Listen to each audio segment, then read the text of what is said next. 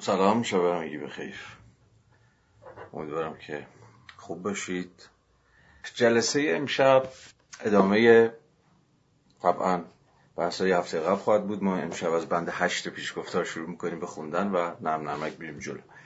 قبل از اون من دو تا نکته حاشیه‌ای بگم. یکی اخیرا یک کتابی به چشمم خورد که به فارسی ترجمه شده. به نظرم کتاب خوبی رسید. به عنوان یه درآمد جمع جور. کمتر از دویست صفحه به نام هگل فیلسوف شامگاه.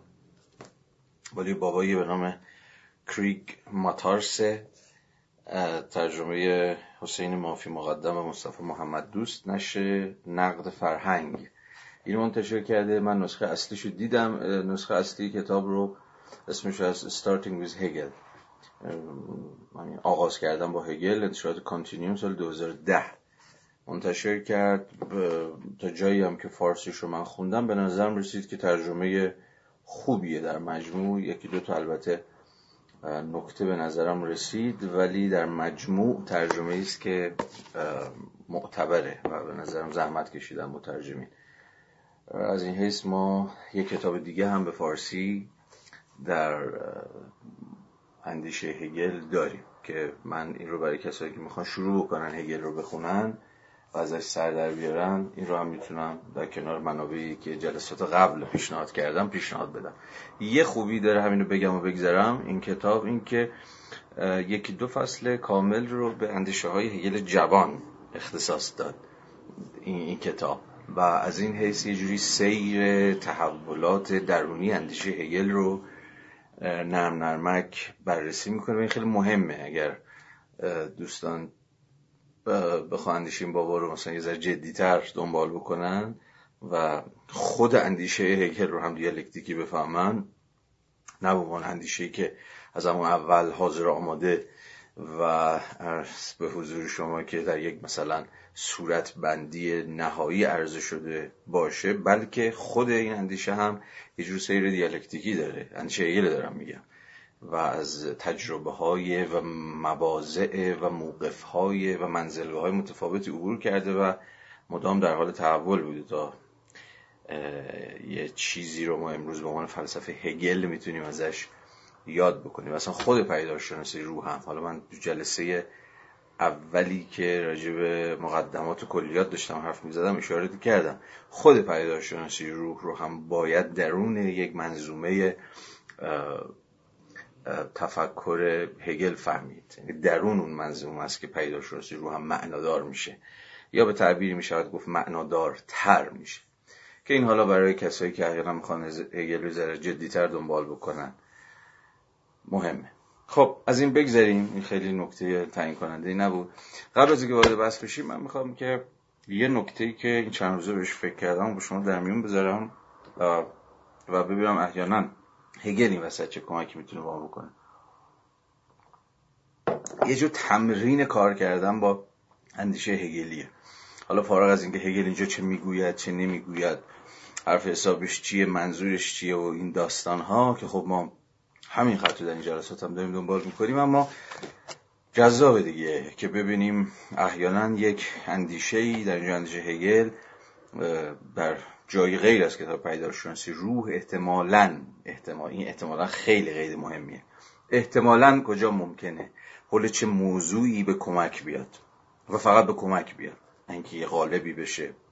شما رو بچسبونید به موضوعات دور خودتون و فکر کنید که موضوع رو فهمیدید. حالا من داشتم به این ماجرای هشتگ من فارسی فکر می‌کردم که نمی‌دونم چقدر احیانا به گوشتون خورد یا در جریانش قرار گرفتید. یکی دو هفته ازش میگذره و خب داستان این بوده. حالا به ویژه در فضای مثل توییتر و البته در اینستا هم بودن دوستانی که بحث کردن. خب ماجرا برمیگرده به تجربه زبان مادری و در واقع مواجهه کسانی که زبان مادریشون غیر از زبان فارسیه و حین مواجهه با مثلا مدرسه وقتی میرن کلاس اول یهو میشینن ناگهان پرت میشن به یک زبان غیر یک زبان دیگر زبان فارسی.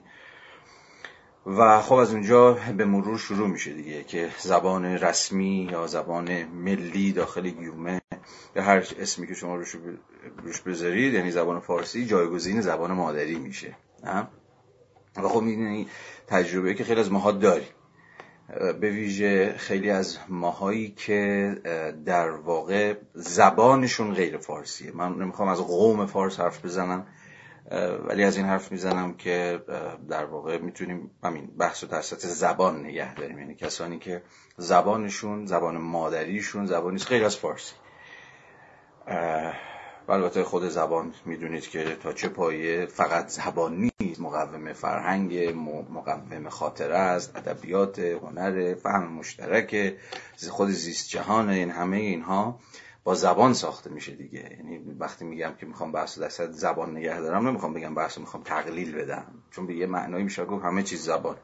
به هر صورت به صورت. مسئله چیه؟ مسئله اینه که بحثایی که اخیرا در ایران راه افتاده و من غنیمت میشمارمش و مثل خیلی از این ملیگراها فکر نمی کنم که اوه اوه الان بحث زبان محلی مطرح شده یا زبان مادری مطرح شده.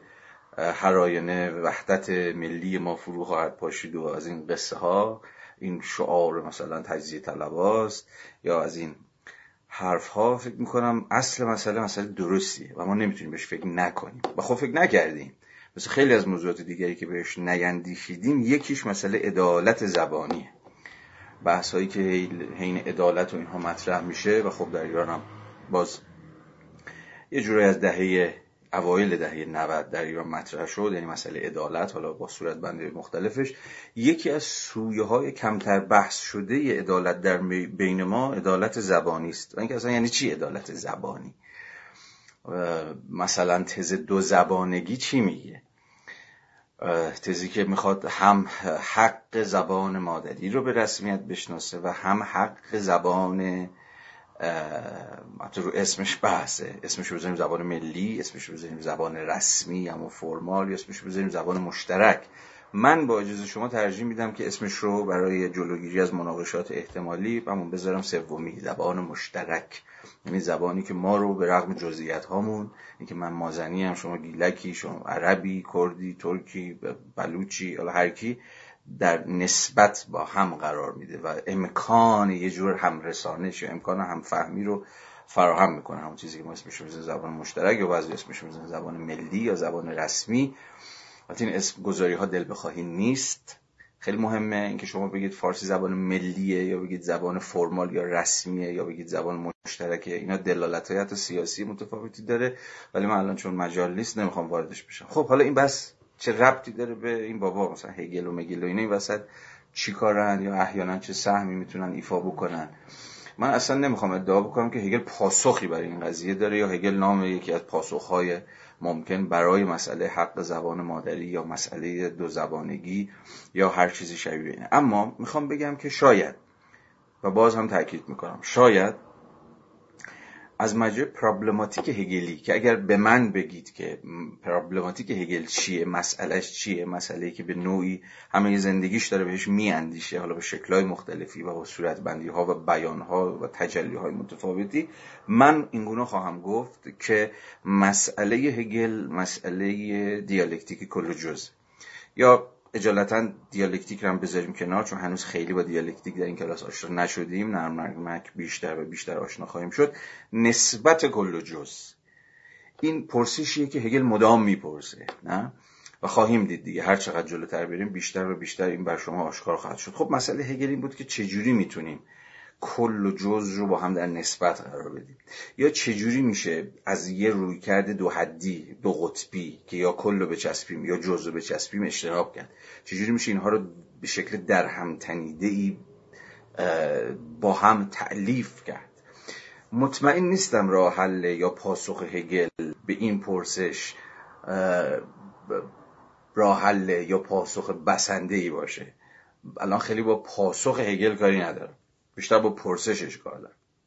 و خود پرسش ها هستن که مهمترن از پاسخ ها چون اصلا ذهن ما رو باز می‌کنن که شروع کنیم خودمون به اندیشیدن. مسئله اگر همین باشه اگر و من به درستی مسئله رو مشغول صورت بندیش باشم اون موقع سوال ما این میشه. در مسئله زبان چگونه می‌توان هم کل رو نگه داشت هم جز رو. این چجوری ممکنه؟ یعنی چیزی به نام زبان ملی یا زبان رسمی یا زبان مشترک در مقام همون زبان کلی زبان یونیورسالی که یه قلم روی سرزمینی فرهنگی به نام ایران رو شامل میشه چجوری این زبان کلی می‌تونه و البته به چه شکلی می‌تونه با جز یعنی با زبانهای محلی یا با زبانهای مادری همنشین بشه. آیا همنشینی این دوتا مثلا یه جور همنشینی دیالکتیکیه؟ این اجزا مثلا قراره در کل ادغام بشن حل بشن. خب خیلی حرف محملی از آب در میاد دیگه. یعنی چی زبانهای مادری در زبان ملی ادغام بشن یا منحل بشن یا آفهبونگ بشن. خب به یه معنی آفهبونگ زبان اینجا خیلی بیمعناست دیگه. و این حالا شاید مثلا برای بابای مثل سجاد تبا تبایی ذره معنادار باشه. زبان های محلی یا زبان های مادری جوری حل بشن در زبان کلی همون زبان فارسیه و به نوعی یک زبان کلی مستقر باشه به نوعی همه این اجزا رو انگار در دل خودش داره. خب این خیلی محمل از کار در میاد. بنابراین به یک معنایی نمیشه به نسبت زبان زبانهای جزئی و زبانهای و زبان کلی همون زبان رسمی و زبانهای مادری به شکل هگلی پاسخ داد. ولی می‌توان پرسش رو در سطح هگلی نگه داشت. چون من فکر کنم این خیلی نکته مهمیه. یعنی به چه معنا؟ یعنی به این معنا که ما نباید جز از دست بدیم و به هیچ شکلی نباید کنار بیایم با اینکه تفاوت ها و کسرت های زبانی که وصلا به تجربه های زنده من و شما در مقام یک کرد یک ترک یک عرب یک گیلک یک مازنی یا حالا هر قوم دیگری بدون اینکه این این جزئیات ها در سطح زبانی که گفتم زبان یعنی به یک معنای همه چیز یعنی خود زندگی یعنی خود فرهنگ یعنی خود تاریخ یعنی خود حافظه و غیره و غیره بدون اینکه ما به دام یک جور وحدتگرایی یا ملیگرایی بیفتیم که در نتیجه باد کردن و تورم زبان ملی یا زبان فارسی دیگر زبانها رو می‌خواد ترد کنه یا به حاشیه بدونه یا بی اهمیت جلوه بده یا مثلا این بحثی که هست دیگه که آقا شما قناوی زبان فارسی رو مثلا با تنک مایگی مثلا زبانهای محلی مقایسه می‌کنید یا تاریخ و تبار زبان فارسی رو با تاریخ و تبار خیلی گم و گور زبانهای محلی قیاس می‌گیرید و غیره و غیره. و حال بحثایی که می‌دونید بهتر از من که سالهاست در در جریانه.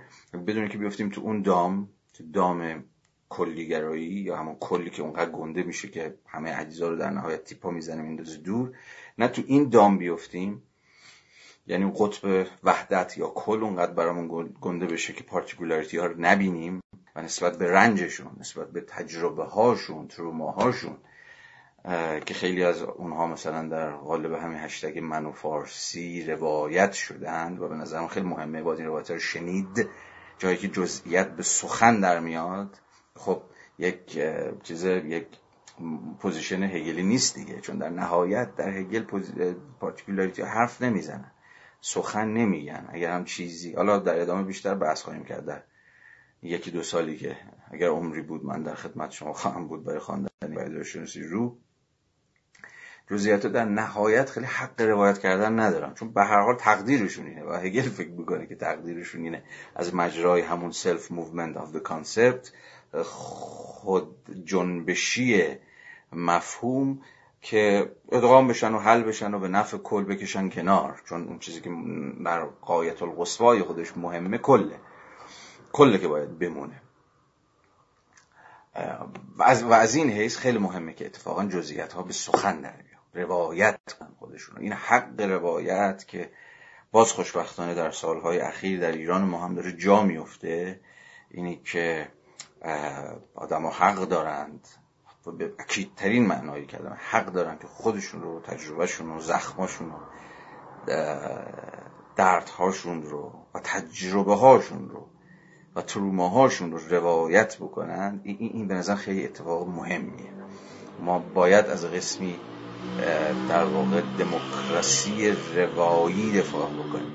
دموکراسی که روایت ها رو به رسمیت می‌شناسه. و این روایت ها باید شنیده بشن و به گونه مؤثر باید شنیده بشن. نه صرفا اینکه یکی بیاد یه حرفی هم بزنه و یه دیگه هم یه عشقی هم بریزن خداحافظ. نه شنیدن هم باید شنیدن افکتیو باشه مؤثر باشه.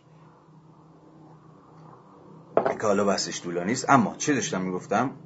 داشتم می‌گفتم که اگر اگر هگل در اینجا بتونه کمککی به ما بکنه برای پیش برد این بحث به نظرم ناظر بر اینه که چشم ما رو هم از یک طرف به اون قطب کلیگرایی باز بکنه که این کلیگرایی نباید اونقدر گنده بشه که جزو ببله و از اون طرف از اون طرف جزئیتم منهای ارتباطش. حالا من می‌خوام از ارتباط حرف بزنم نمی‌خوام به زبان اینجا هگلی از انحلال جز در کل حرف بزنم. می‌خوام از ارتباط بین خود جزها با همدیگه سخن بگم. این خیلی مهمه برای ما.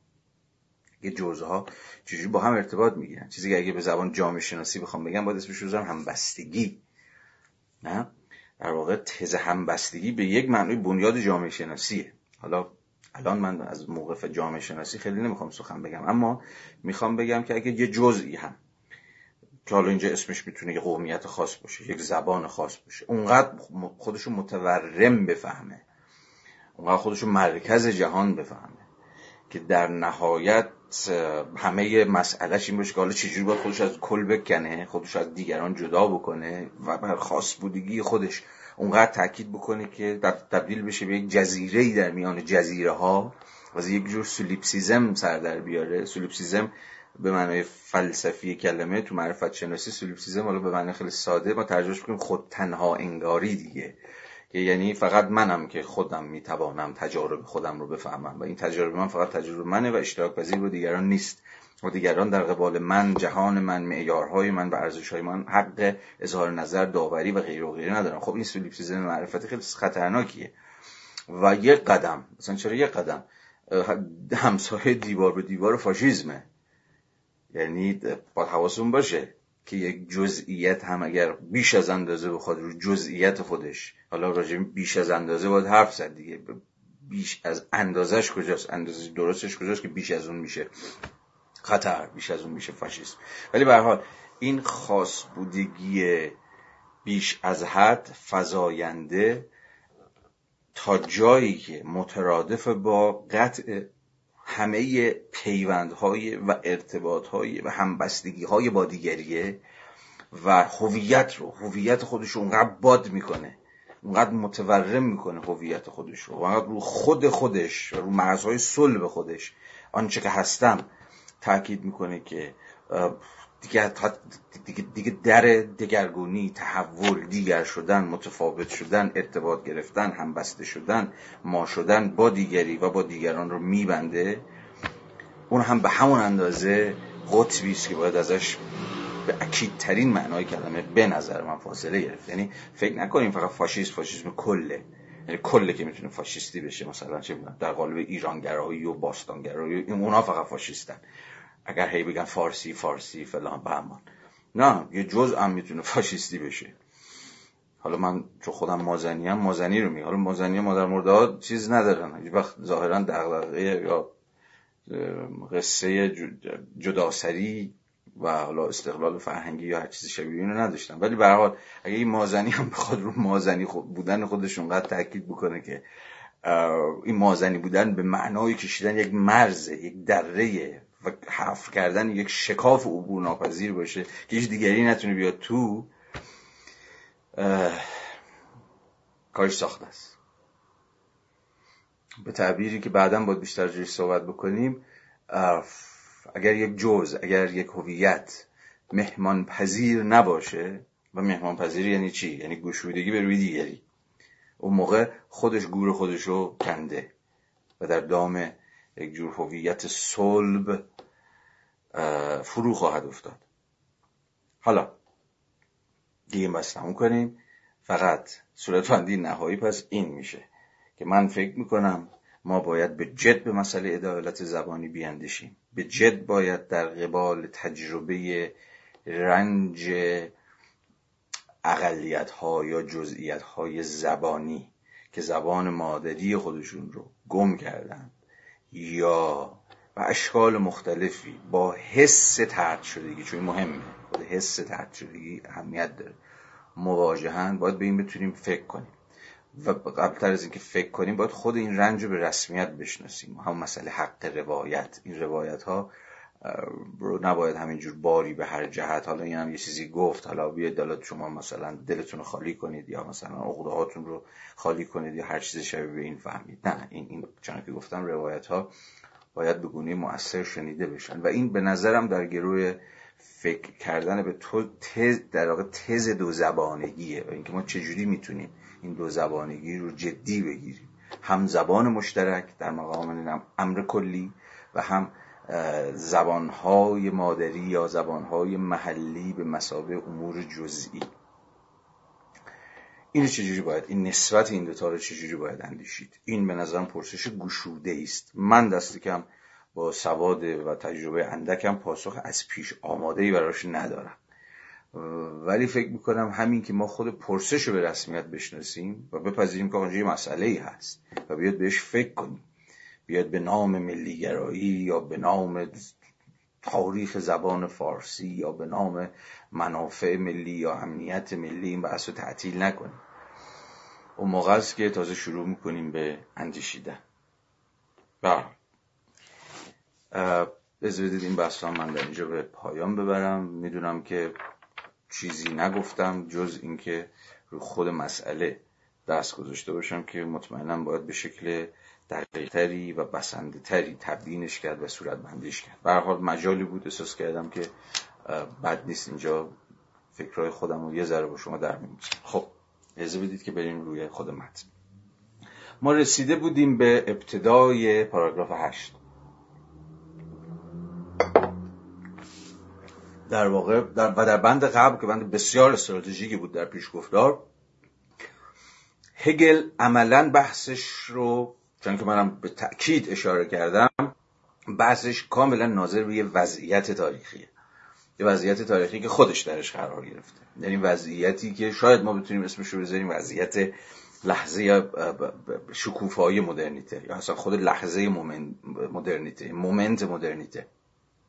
که به زعم این بابا به نوعی لحظه واگشایی جوهر بود. جایی که جوهر از خودش به تمامی به در اومده و قدم در راه تجربه اندوزی گذاشته و در عین حال در عصر مدرنیته در عصر روشنگری با جریان های مواجه شده مثل رومانتیک ها مثل برفان مسلک ها مثل دین سالار ها یا تئوکراسی تئوکراتیک ها یا تئولوژیان ها که در نهایت می‌خوان دوباره جوهر رو به اون آرامش و در خود فرو بستگی و عرض به حضور انور جنابالی که به قول خود هگل رضایت و اطمینانی که پیش از این تجربه جهان مدرن داشت بازگردونند و عملا به روزهای خوب گذشته سودای روزهای خوب گذشته رو در سر میپروروندن که روح انگار با خودش یکی بود. انگار روح از خودش بیرون نیامده بود هنوز بیگانه نشده بود هنوز سرگشته و حیران درون تجارب متکثر خودش نشده بود و به این اعتبار حالش خوب بود. هگل این نوستالژی رو اکیدن می‌زنه. این روی کرد این نوستالژی که بازگشت به گذشته به مسابقه روزهایی که همین حقیقت دم دست بود و هر آینه که به جهان مینگریستی انگار امر الوهی یا خود روح رو حاضر می‌دیدی و چیزهای شبیه این رو هگل با همون بیان خودش که من به تفصیل بحث کردم هفته گذشته نفی می‌کنه و اتفاقا می‌خواد تمام قد از مدرنیته و از قدرت عقل در حصول امر مطلق دفاع بکنه. اما به حال با ملاحظات جدی که در قبال خود تجربه مدرنیته هم داره. حالا از بند هشت به بعد همچنان ما همین بحث رو باز به زبانهای دیگه هگل داره پیش می‌بره که من هم همراه با شما دنبال می‌کنم این خط هگلی رو و به همون روش هفته های پیش. من بند هشت رو باز یک کله می‌خونم بعد دوباره برمیگردیم به ابتدای بند و هم راجع به کلیت پرابلماتیک پاراگراف سخن خواهیم گفت هم راجع به فرازهایی که ممکنه اندکی مبهم به نظر برسه من بحث خواهم کرد تا گره ها باز بشه. خب نگاه کنید چی میگه در بند هشت. آنچه با این طلب مطابقت می‌کند کدوم طلب؟ الان با دوباره برگردید به پاراگراف هفت دیگه بریم بالاتر. داشت از چی حرف بیزد طلب امر زیبا امر مقدس سرمدی دین عشق به مسابه تعمه هایی برای بیدار کردن شهوت گاز زدن. واقع طلب یکی شدن با امر مطلق با حقیقت یا هر چیزی به مسابه همین امر زیبا امر مقدس امر سرمدی دین عشق و چیزهای شبیه این. که چنان که دیدیم هگل می‌خواد این رو بزنه. این دست در واقع این دست مفاهیم رو. و از این سخن بکن و از این سخن بگه که ابزار یا ارغنون یا ارغنون فلسفه چیزی جز خود کانسپت و خود مفهوم نیست. باید به مفهوم وفادار بود و نه به تجارب ارزم به حضور شما یا غلیانهای یا وجد و سرورهای عرفانی و عاشقانه و دینی و غیره که بتونن حقیقت رو برای ما به هر مقام بیارن. حقیقت اگر فراچنگ آودنی باشه به اتکای مفهوم فلسفی است یا به تعبیر دیگه به اتکای تفکر مفهومی است که چنین چیزی ممکن میشه. حالا در ادامه. آنچه با این طلب مطابقت می کند تلاش طاقت سوزی است که خود را تقریبا کچخلق و عصبی نشان می‌دهد. و می‌خواهد انسانها را از غرق شدگی در امر حسی آمیانه و تکین بیرون بکشد و نگاهشان را به بالا به ستارگان معطوف کند. تو گویی این انسانها امر الهی را به کل فراموش کنان در شرف آنند که با گلولای و آب همانند کرم خود را ارضا کنند. روزگاری انسانها آسمانی داشتند. آراسته به قنای گسترده اندیشه ها و نقش و نگارها. معنای هر آنچه هست در رشته این نورانی بود که هر آنچه را هست به آسمان پیوند می‌زد. بر این رشته نورانی نگاه انسان به جای درنگیدن در همین جهان حاضر به ورای آن به ذات الهی و به تعبیری به یک جهان حاضر ماورایی برمیشد و فرا مینگریست. چشم روح را باید به اجبار به امر زمینی معطوف می ساختی و به آن میدوختی. و به زمانی طولانی نیاز بوده است تا آن وضوحی که تنها از آن امر فرازمینی بود به هیته گنگی و آشفتگی که جایگه معنی امر این جهانی بود آورده شود و توجه به امر حاضر از آن جهت که حاضر است توجهی که تجربه خوانده می شود جذابیت یابد و بر کرسی نشانده شود. حال چنین می نماید که ضد آن لازم است. چنین می نماید که حس یا دریافت مردمان به وجهی چنان پردامنه در امر زمینی ریشه دوانده که برکشیدن آن حس به ورای این امر زمینی مستلزم اقتداری برابر با همان اجبار قبلی است. روح خود را چنان فقیر نشان می‌دهد که به نظر می‌رسد همچون آوارهی که در ریگزار جرع آبی میجوید برای دمیدن جان تازهی به خیش در آرزوی اندک احساسی از امر الهی است. از همین قناعت یا کم توقعی روح می‌توان به ابعاد عظیم خسران وی پی خب چی میگه؟ دوستمون در این پارک بازم حرفش ساده است. یا دست کم من سادهش می‌کنم. خب یه قصه ای داره میگه دیگه. یا به تعبیری دوگانه ای داره می‌سازه. میگه روز روزگاری بود که منظورش پیش از مدرنیت است. یه جوره پیش از قرن می‌شود گفت هم جهان پیشا مدرن جهان سنت یا هر اسمی که شما روش می‌گذارید. میگه در چنین وضعیتی در واقع تصور این بود که حقیقت بر آسمان هاست. یا آسمان ها و نور ستارگان زمین رو روشن می‌کنن برای در واقع نور که همیشه استعاره ای از آگاهی از دانش از حقیقت یا هر چیزی شبیه این بود این نور همیشه از بالا می اومد نه؟ حالا یا نور ستارگان بود که راه رو روشن می‌کرد یا نور خورشید بود یا هر چیزی این. و به این معنا همیشه چشم اون بالا رو می‌دید.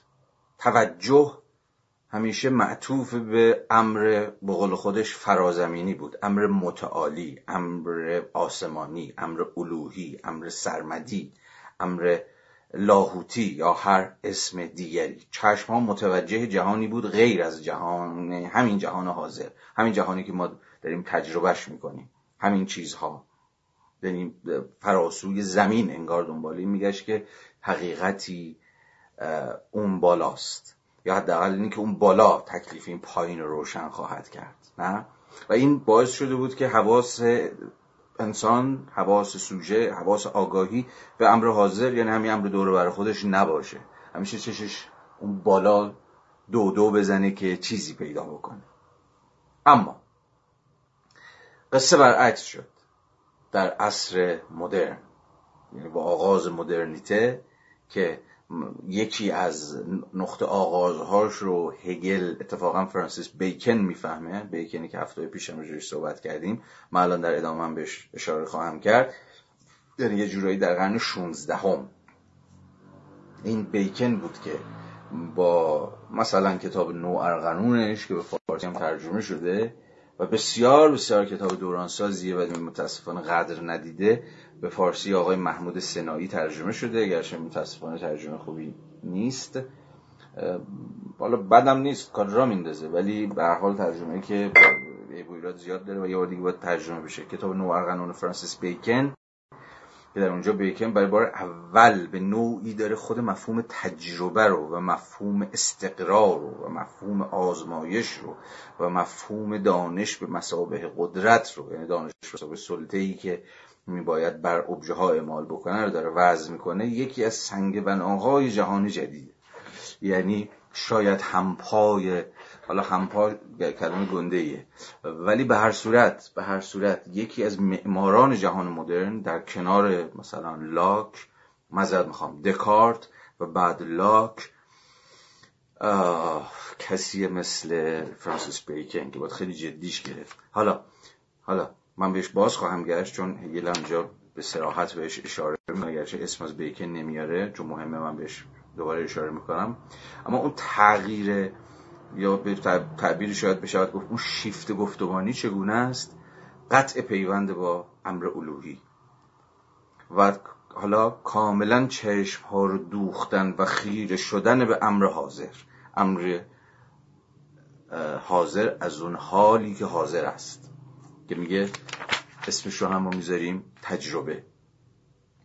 یعنی پیوند گسستن از امر ماورایی امر الوهی و خیره شدن به همین تجربه به همین زمین به هر آن چیزی که حاضر است. با کشف تجربه به مسابه امر حاضر به مسابه امر زمینی به مسابه امر سکولار خب با بیکن اهمیت مشاهده بسیار جدی میشه اهمیت آزمایش بسیار جدی میشه اهمیت آزمون و خطا بسیار جدی میشه اهمیت پیش بینی پذیری از مجرای دانش بسیار جدی میشه اهمیت قدرت یابی از مجرای خود دانش اهمیت پیدا می‌کنه. و به این معنا ما با یک گسستی از عصر سنت یا همون عصر پیشامدرن مواجهیم. به تعبیری هگل در اینجا دقیقا رو این دوگانه دست می‌گذاره.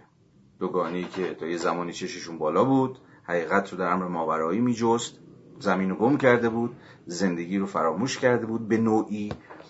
یا اصلا نمی‌فهمید که تجربه چیه یا نمی‌دونست که شناخت از تجربه حاصل میشه و اگر اصلا بشود از چیزی چون معرفت یا همون نالج یا شناخت یا دانش یا هر چیزی حرف زد این از وارسی تجارب ما منتج میشه و نه از مجرای خیرگی و امر الهی و چیزهای شیبین. بنابراین بند هشت به نوعی توضیح یک شیفت گفتمانیه.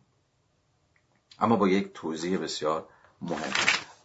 الان برای اینکه باز داستان روشنتر بشه باز هم با زبان هگل ما بیشتر آشنا بشیم یه بار دیگه حالا با توجه به این قصه بخونیمش با هم دیگه ببینیم که چقدر الان معنا داره. هم همون دور اولش هم معنا بود که من خدا چی می‌خواد بگه.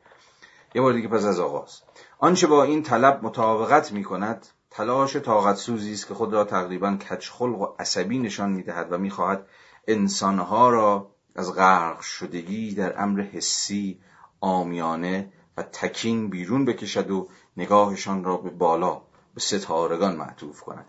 منظور همین وضعیت. یعنی همون وضعیت هگلی یعنی در واقع دهه اول قرن نوزدهم که داره میگه ببین یه, جریانی حالا همون رومانتیک ها یا دینگرایان یا اما اقسام ورژن هایی که و آدم هایی که هفته گذشته من بهشون اشاره کردم میگه همه اینها تلاش طاقت سوزی دارن صرف می‌کنن.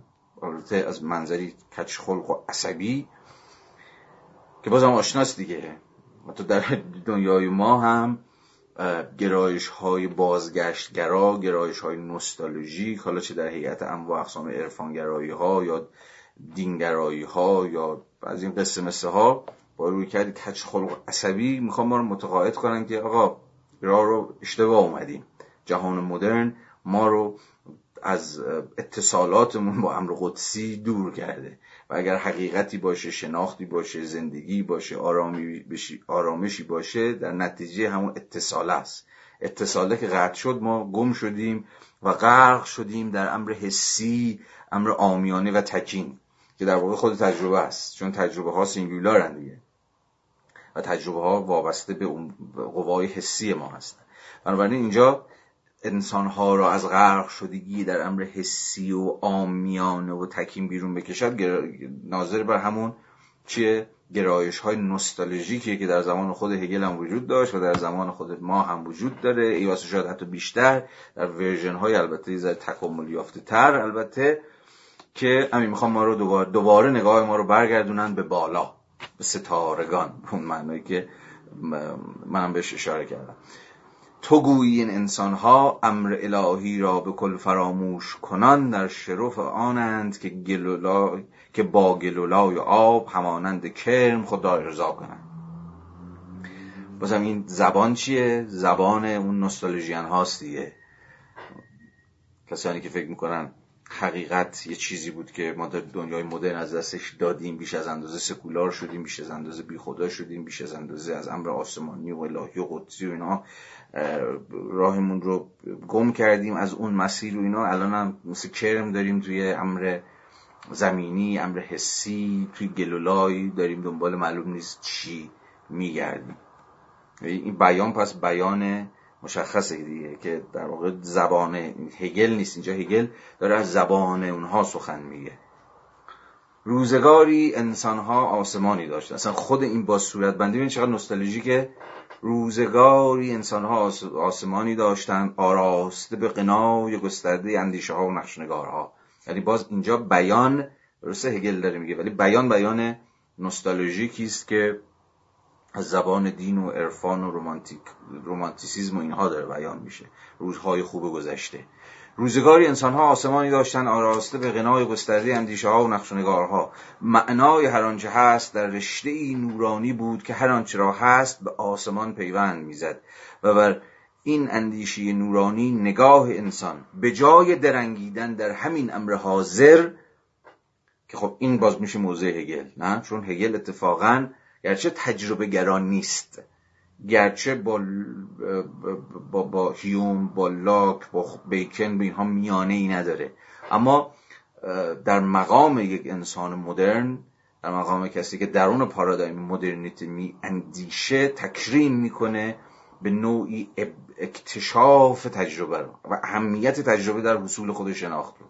گرچه هگل فکر می‌کنه و وارد فصل های خود کتاب بشیم مثلا در همون فصل اول که راجع به یقین حسی یعنی یقین برآمده از حس سخن میگه و نقدش می‌کنه که خب به نوعی دعوی تجربه هاست به نظر میاد که داره تجربه رو می‌زنه و واقعا هم داره می‌زنه. اما برخلاف برخی از روایت هایی که در قبال هگل هست هگل در نهایت نمی‌خواد تجربه رو و اهمیت تجربه رو در حصول شناخت به معنای نفی کنه. در ادامه خواهیم دید که می‌خواد بر به بسندگی تجربه حمله کنه. یعنی تجربه به خودی خود برای شناخت کافی نیست. خب این همون خطیه که یه جوری با کانت شروع شده بود دیگه. کانت هم از یه طرفی می‌خواست با تجربه ها مرزبندی بکنه که ادعاشون این بود که هر تجربه هر شناختی باید از تجربه و قوای حسی و اینجور چیزها ابتدا بکنه. هم می‌خواست با عقلگراها مرز بکشه که فکر می‌کردن عقل به خودی خود بدون اینکه به جهان تجربه نیازی داشته باشه می‌تواند که شناخت کلی و ضروری به دست بده. خب کانت بود که سعی کرده بود بین این دوتا پیوند برقرار کنه دیگه. ما هم به عقل به معنای نیاز داریم. البته در زبانه و در قاموس کانت میشه فاهمه. هم فاهمه و هم تجربه. اینها بدون همدیگه راه به شناخت نخواهم بود. فاهمه ای که تجربه ای نداشته باشه یا به زبان کانتی ماده و موضوعی برای اندیشیدن نداشته باشه خیلی توهیه و ببین توش خالیه. و در این حال تجربه ای که به اتکای مقولات فاهمه فرم بندی نشده باشه سویت بندی نشده باشه مفهوم پردازی نشده باشه کوره. نه؟ تجارب ما هم باید سامانی پیدا بکنن. این کار رو فاهمه انجام میده اما هم یکی از قوای عقل. در این حال فاهمه هم نمی‌تونه بدون تجربه بدون ادراکات حسی حرفی بزنه چون در اون صورت اصلا موضوعی نخواهد داشت. خب این موضوع کانتی بود دیگه. به نوعی و به نوعی هگل هم ادامه همین سنته. یعنی تجربه رو و اهمیت تجربه رو به رسمیت می‌شناسه. و اینجا هم می‌بینیم که چجوری داره این نوستالژیان ها رو دست میندازه. معنای هر آنچه هست در رشته نورانی بود که هر آنچه را هست و آسمان پیوند می‌زد. بر این رشته نورانی نگاه انسان به جای درنگیدن در همین جهان حاضر به ورای آن به ذات الهی و به تعبیری به یک جهان حاضر ماورایی برمیشد و مینگریست. این توصیف چیه؟ وضعیت پیش از مدرنیته است. وضعیتی که هگل اتفاقا ناقدشه. ناقد بسیار جدیشه. چشم روح را باید به اجبار به امر زمینی معطوف می ساختی و به آن می دوختی انگار چشم روح متوجه امر زمینی همین امر تجربی امر حسی هم اتفاقی که دور برمون داره میفته نبود. متوجه اهمیت اون بقول اون بالاتر امر حسی و امر تکین و امر تجربی نبود. به زور انگار باید سر روح رو برمیگردوندی تا چشاش بتونه امر زمینی رو ببینه. چشم روح را باید به اجبار به امر زمینی معطوف می ساختی و به آن می دوختی و به زمانی طولانی نیاز بوده است تا آن وضوحی که تنها از آن امر فرازمینی بود به هیته گنگی و آشفتگی که جایگه معنی امر این جهانی بوده آورده شود و توجه به امر حاضر از آن جهت که حاضر است توجهی که تجربه خوانده می‌شد جذابیت یابد و بر کرسی نشانده شود. پس با چی داره میگه؟ داره میگه آقا زمان طولانی باید میگذشت تا ما متوجه بشیم که یه چیزی به نام تجربه وجود داره یا به تعبیر هگل در اینجا امر حاضر از آن جهت که حاضر است و اون چشم روح برگرده خود تجربه رو ببینه. خود امر زمینی رو ببینه. متوجه امر سکولار بشه. چشش رو از بالا بدوزه به سطح. به زمین با آدم های دیگه به امر حسی. ببینین قوای حسیش می‌تونن منشأ شناخت باشن. پس یه اتفاق خیلی مهم داره میفته دیگه. و هگل داره این اتفاق مهمه رو توصیف می‌کنه که در پاراگراف 11 به اوج می‌رسه. یعنی این وضعیت تاریخی که اینجا به دست هگل داره توصیف میشه. خیلی باید حواسمون جمع باشه اینجا. که این مواضع هگل رو متوجه باشیم که به چه معنایی کاملا ناظر به یه مومنت تاریخی مشخصه. مثلا اینو من پیش دستانه بخونم تا توجه شما رو بیشتر جلب کرده باشم در ادامه بهش برمیگردیم. مثلا پاراگراف 11 چجوری شروع میشه؟ دشوار نیست مشاهده این که زمانه ما زمانه زایش و گذار به دوره تازه است. در بندهای قبلی و از جمله در بند هشت داره مقدمات دعویش در بند یازده رو فراهم می‌کنه که یهو می‌خواد بگه که ببین مثلا وارد جهان جدیدی شدیم. وارد جهانی شدیم که گذار کرده به یک دوران تازه. یکی از معلفه های این دوران تازه اینه که تجربه شده معیار شناخت. توجه به امر زمینی امر سکولار امر حسی امر حاضر و در ادامهش مشاهده آزمون آزمون و خطا آزمایش و غیره و غیره که با سنت تجربه گرایی ما رو باهاشون آشنا کرده داره اهمیت پیدا می‌کنه. و دیگه حقیقت با خیره شدن در امر الوهی یا با یک جور شهود قلبی دل دیگه قابل حصول نیست. اگر تا دیروز در جهان پیشا مدرن فکر می‌شد که قلب و دل می‌تونه یک جورایی محمل این باشه که حقیقت خودش رو در اون بتابونه اگر تصور می‌شد که یه جور تجربه خود امر قدسی می‌تونه نامی برای حقیقت باشه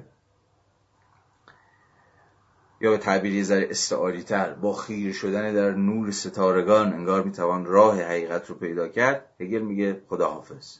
دیگه ما در چنان جهانی زندگی نمی‌کنیم که حقیقت از دست یک جور شهود قلبی حصول به حقیقت از دست یک جور شهود قلبی بر بیاد.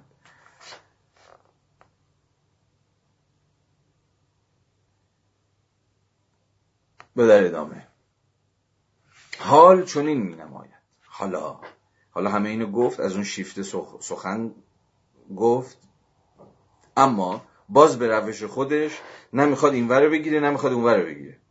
یعنی نه اون همراه با نوستالژیای دوران پیشا مدرنه که قصهش رو تعریف کردم و نه با خود دوران مدرنیه که در نتیجه حالا قلبه تجربه گرایی به قول هگل هر گونه حالا پیوندی با امر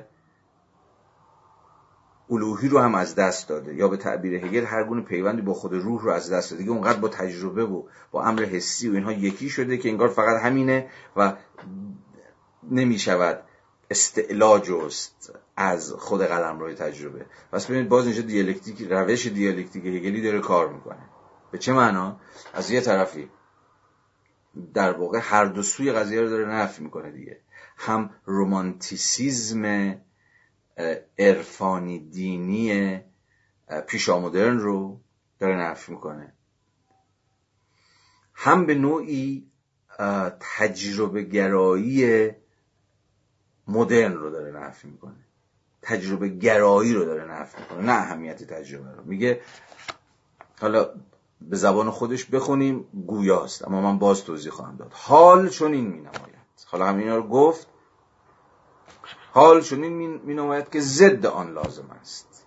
ضد چی لازم است؟ چون این می نماید که حس یا دریافت مردمان به وجهی چنان پردامنه در امر زمینی ریشه دوانده که برای کشیدن آن حس به ورای این امر زمینی مستلزم اقتداری برابر با همان اجبار قبلی است خب قصه روشن شد دیگه نه؟ منظور هگل آن بسیار شفافه. به رغم حالا بیان مغلقش. میگه خب حالا از اون ور بوم انگار افتادیم. انقدر به امر زمینی انگار چسبیده به امر حسی چسبیدیم که دیگه انگار نمیشه از این فراتر رفت. انگار نمیشه این تجربه رو برکشید به ساحت مفهوم درش آورد. خب همه تلاش هگل باز همون پیوند برقرار کردن است دیگه. به رغم اینکه ما از تجربه شروع می‌کنیم حالا چجوری باید بتونیم از خود تجربه هم فراتر بریم؟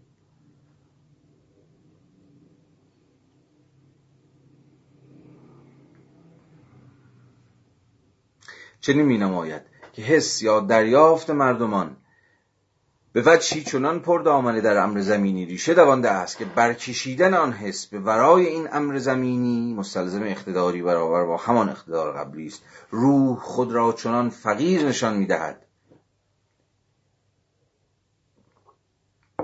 چرا روح خودش را فقیر نشان میده یا چرا روح در یه جور فقر داره دست و پا می‌زنه؟ چون صرفا چسبیده به امر حاضر. و باش یکی شده. یا نمی‌تونه ازش فراتر بره.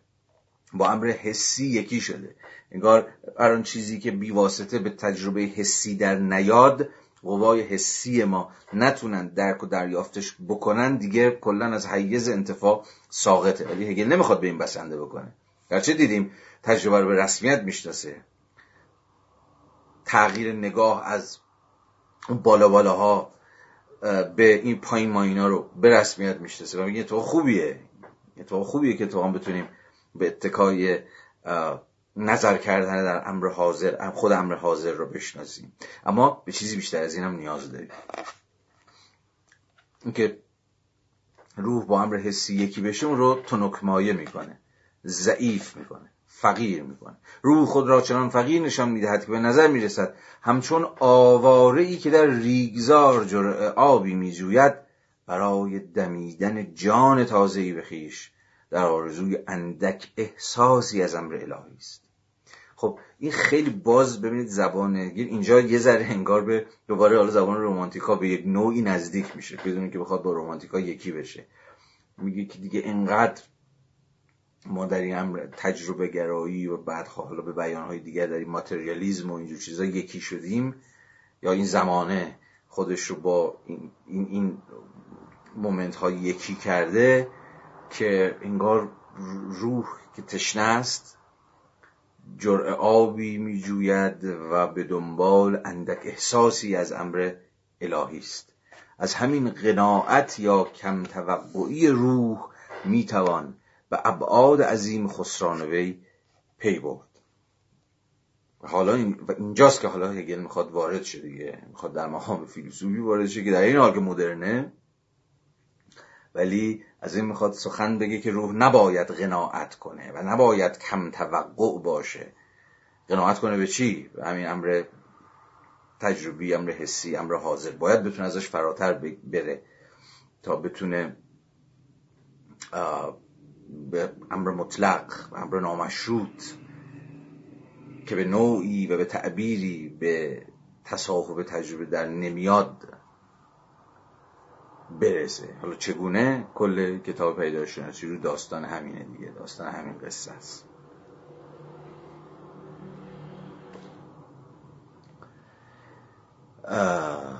پس کار هگل به این معنا اینه که ما رو متقاعد بکنه که روح در این وضعیت تاریخیش در سال 1807 کارش نیست که قناعت بکنه به آنچه که امروز در نتیجه چرخش مدرن به سمت یک جور تجربه گرایی بهش رسید باید چیزی بیشتر از این بخواد.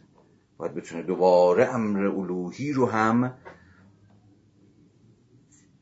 امر سرمدی رو هم و امر نامشروط رو هم که گفتیم به تصاحب تجربه نمیاد طلب بکن. حالا بریم بند نهم. من قبل از اینکه بحث رو پیش ببرم یاد دو کتاب دیگه افتادم که شاید معرفی کردنشون بد نباشه. اجازه می‌خوام خیلی سریع این دو کتاب رو معرفی بکنم خدمتون یک کتاب مربوط میشه به اون بحثی که من ابتدا مطرح کردم راجع به مسئله دو زبانگی زبان ملی و زبان مادری. هم به خاطر اومد که ما کتاب خیلی خوب یکی دو سال پیش به فارسی ترجمه شد و خیلی هم محجور افتاد تا جایی که من می‌دونم. و جز معدود کتاب هایی است که ما در زمینه زبانشناسی اجتماعی داریم. به فارسی البته خب اونور خیلی کار شده. و اخیرا هم مثلا در همین فاز اینستاگرام یه صفحه هست به نام پایان تک زبانی اگر اشتباه نکنم اونها هم دارن. به حال ادبیاتی تولید می‌کنن یا بحثایی رو پیش می‌برن. ولی تا جایی که به منابع مربوط میشه کتابی هست به نام تنوع زبانی و عدالت اجتماعی. که در واقع همون بحثی است که من به اختصار اشاره کردم. عملا زیل عدالت زبانی بحثش رو پیش برده که به نظرم خیلی کتاب خوبیه. یه بابایی نوشته به نام اینگریت پیلر در جمعه سعید رضایی. و یه نشر خیلی محجوری که من نمیشناسمش به نام نشر نویسه پارسی. این رو در همکاری با سازمان اسناد و کتابخانه ملی ایران منتشر کرده سال 98 اینو خیلی توصیه می‌کنم که دوستان بهش نگاه بندازن. کسانی که به مسئله تک زبانگی و دو زبانگی عدالت زبانی تنوع زبان ها و چیزهای شبیه میاندیشن. این کتاب فکر کنم بتونه بسیار ایده بخش باشه در زبان انگلیسی هم. خب ارزم به حضور شما که کتابی بسیار تحسین شده. حالا فارغ از تحسین شده بودن یا تحسین نشده بودنش تا جایی که من این کتاب خوندم به نظر می‌رسه که خیلی داره راهگشایی است و بسیار مسئله های و پرسش های و البته راه های تجربی و تاریخی مشخصی رو در دفاع از حتی چند زبانگی حالا من که گفتم دو زبانگی ولی چند زبانگی در محدوده های دولت ملت پیش می‌بره که به حال خواندنش به نظرم ضروری است. اما حالا این بس به کنار. من بند هشت رو که میخوندم ناگهان طنین گفتار هگل من رو ناگهان به یاد کتاب نظریه رمان لوکاچ انداخت. خب نظریه رمان لوکاچ که ترجمه حسن مرتضوی هم هست به فارسی می‌دونم دوست دیگری پیدا بشه و یک بار دیگه این کتاب ترجمه بکنه. ولی به حال خب یکی از هگلی ترین کتاب های لوکاچه. و خب در این در واقع لوکاچ در این کتاب سعی می‌کنه به نوعی با رویکرد هگلی بحث رو پیش ببره که حالا من توضیح خواهم داد. یه لحظه گوش بکنید به فراز آغازین کتاب لوکاچ. و اون طنین هگلی رو درش بشنوید. من یه بار دیگه برای اینکه متبادر به ذهن شما زیبا رویان بشه فراز هگل رو هم می‌خونم. اون جایی که فکر می‌کنم که لوکاچ کاملا نظر به بحث هگل داره. و حالا میگم اهمیتش چیه. روزگاری انسانها آسمانی داشتند آراسته به غنای گسترده اندیشه ها و نقش نگارها. معنای هر آنچه هست در رشته نورانی بود که هر آنچه را هست به آسمان پیوند می‌زد و غیره و غیره. که خوندیم و بحث کردیم. حالا فراز آغازین لوکاچ در کتاب نظری رمان. خوشا به سعادت دورانهایی که آسمان پرستاره نقشه تمام راههای ممکن بود. خوشا به سعادت دورانهایی که راههایش با نور ستارگان روشن می شود همه چیز در این دورانها تازه است اما با وجود این آشنا به نظر می رسد همه چیز سرشار از ماجراست و غیره و غیره و غیره. حالا همین فراز آغازین لوکاچ جدا از اینکه طنینش طنین هگلیه problematic ش همین problematic هگلیه. خیلی جالبه که لوکاچ همین بحث هگل رو تو زمینه پیدایش رمان می‌خواد توضیح بده. حالا با چه توضیحی؟ اینو من بگم و بعد حالا خودتون به بحثای لوکاچ رو دنبال بکنید الان مجال بسته بیش از این من نخواهم داشت. ولی در حد چند دقیقه. ببینید لوکاچ تو نظر رمان چیکار می‌خواد بکنه؟ هم می‌خواد توضیح بده که یه جورایی می‌خواد بگه شرط امکان رمان چیه؟ یا به تعبیر رمان چجوری زاده شد؟ یا به تعبیر دیگه رمان زاده چه وضعیت تاریخی بود؟ خب به یک معنا زاده وضعیت مدرن. اما اگه وضعیت مدرن چیه که فقط این وضعیت مدرن می‌تونست در واقع فرمی ادبی به نام رمان رو تولید بکنه؟ چرا رمان قبل از این دوران وجود نداشت؟ چرا قبل از این دوران ما مثلا در بهترین حالت حماسه داریم تراژدی داریم یا بعضا کمدی داریم ولی رمان نداریم؟ رمان مسابقه یک فرم مسابقه فرم ادبی. خب توضیحی که لوکاش در واقع می‌خواد بده اینه که ببین تا قبل از دوران مدرن داستان کم و بیش همین داستانی که هگل داره تعریف می‌کنه. و حالا لوکاچ هم به زبان خودش بیان می‌کنه. انگار هنوز شکافی نیفتاده بود در جهان. همین تعبیر ابتدایی دیگه خوشا به حال دوران هایی که نمی‌دونم فلان فلان. اونجا انگار سوژه و جهان هنوز با هم یکی بودن. حداقل این توهم داشتن که سوژه و جهان با هم یکی هن. هنوز شکاف و انشقاقی بین این دو اتفاق نیفتاده بود. هنوز حقیقت رخت بر نبسته بود از زندگی انسان ها و چراغ راهنمای انگار وجود داشت در اون جهان. چراغ راهنمایی که به شما میگه آقا از این مسیر بری به حقیقت می‌رسی. و اطمینانی و قوت قلبی همیشه برای سوژه ها وجود داشت که اگر از این چراغ راهنما تبعیت بکنند حالا می‌خواد اسمش پیامبران باشه اسمش دین باشه اسمش عرفان باشه اسمش سنت باشه اسمش فرهنگ باشه هر, هر اسمی که بخواید روش بگذارید در اون صورت راه معلومه و مقصد هم پیداست. و خب به این معنا انسان در خونشه یعنی جهان خانه انسانه خانه به مسابقه یه قلم روی آشنایی که شما با همین زیر و بمش آشنایید دیگه می‌شناسید زیر و بمش رو. اما میگه دوران مدرن این اطمینان رو قطع کرد به واسطه همون قطع اون پیوند بین امر زمینی و امر آسمانی این پیوند قطع شد و به نوعی دیگه انسان مطمئن نبود که تو خونه خودشه. مطمئن نبود که همه راه ها رو می‌شناسه. مطمئن نبود که این راه واقعا به حقیقت منجر می شود یا منجر نمی شود به این معنا با دوران مدرن سوژه گرفتار قسمی سردرگمی میشه. نه معنی بد کلمه ها. چون این سردرگمی اینا همون چیزی که همیشه رومانتیک ها یا همین نوستالژیان ها رو وادار می‌کنه که در واقع متقاعد می‌کنه که ما رو وادار بکنن که دلمون مثل اون روزها تنگ بشه. چون همون راه معلوم بود و مقصد هم پیدا. سردرگمی به این معنا که سوژه به حال خودش واگذاشته شد تا خودش راه خودش رو پیدا بکنه. اون باز جمله کانت رو به خاطر بیارید که هفته پیش من به تأکید برای شما نقل کردم در اون مقاله روشنگری چیست؟ که روشنگری چیزی نیست جز خروج از کودکی به تقصیر خیشتن خود و خروج اون کودکی هم دقیقا به این معنا بود که شما دست خودتون از دست اتوریته هایی که می‌خوان به شما راه و چاه و نشون بدن دستتون رو ول بکنید و خود ایستا و خود آین خودتون راه خودتون رو بسازید و پیدا بکنید و در این راه صد البته که بارها به زمین خواهید خورد بارها سر در گم خواهید شد آواره خواهید شد افسرده خواهید شد ناامید خواهید شد خواهید ترسید و خود این ترس ریشه بازگشت گراییه ریشه که دوباره بگردیم یه چیزی رو پیدا کنیم بهش آویزون شیم. حالا آویزون شدن کنه هر چیزی باشه. بنابراین به تعبیر کانتی هم اگر بگوییم عصر مدرن به نوعی همون قطع کردن اون رشته پیونده دیگه. و اینکه دیگه اطمینانی به اتوریته ها نیست که بتونن راه و چاه به شما نشون بدن و در واقع در یک جهان آشنا و یک پارچه و گوگلی شما زندگی بکنید. که خب مطمئن باشید که رستگار خواهید شد. یا حداقل مطمئن باشید که راه اینه.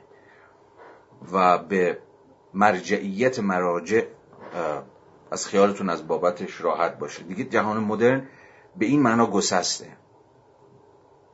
گسسته از امر الوهی و امر آسمانی و امر قدسی و همه اینجور, قصه هاست.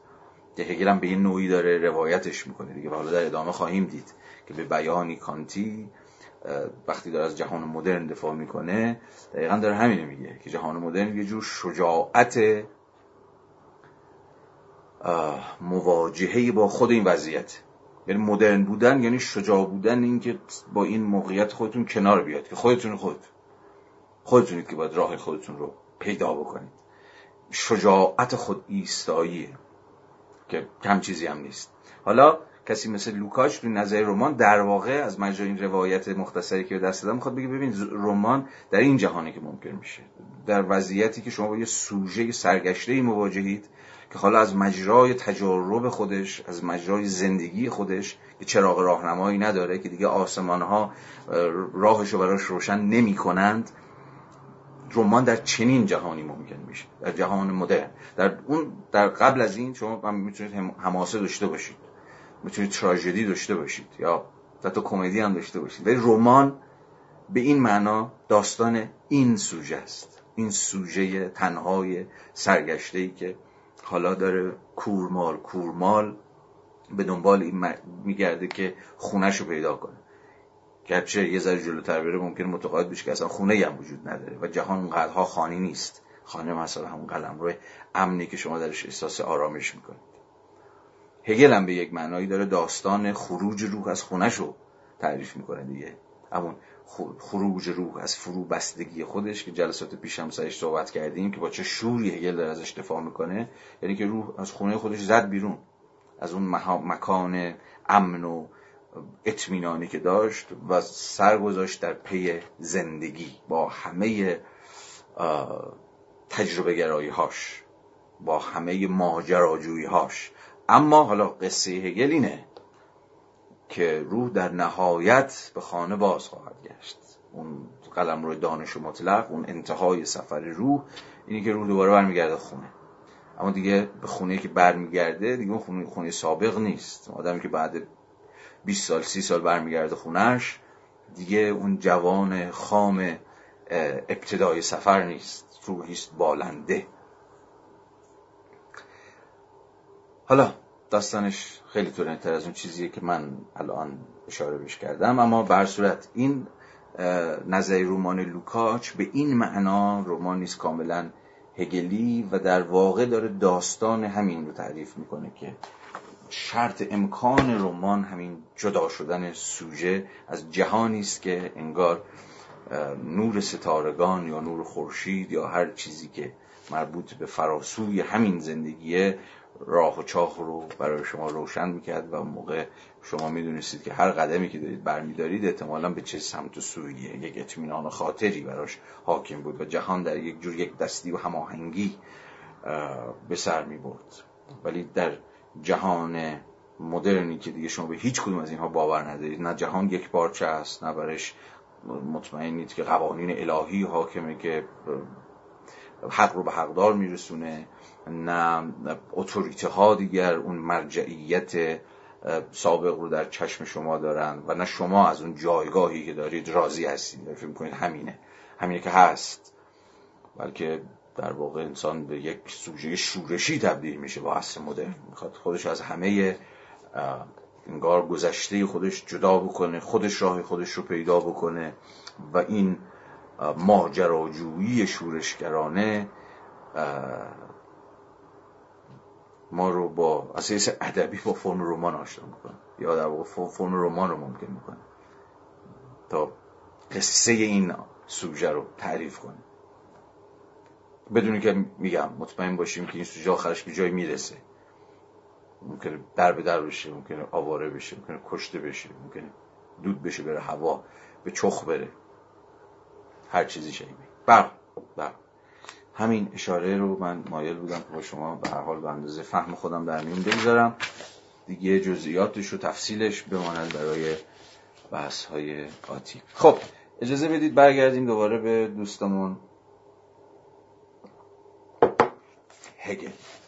ایشون میفرماید در پاراگراف 9 اما این قناعت در گرفتن یا امساک در دادن برازنده علم نیست. کسی که صرفا در پی بهجت یا تهذیب است کسی که دوست می‌دارد.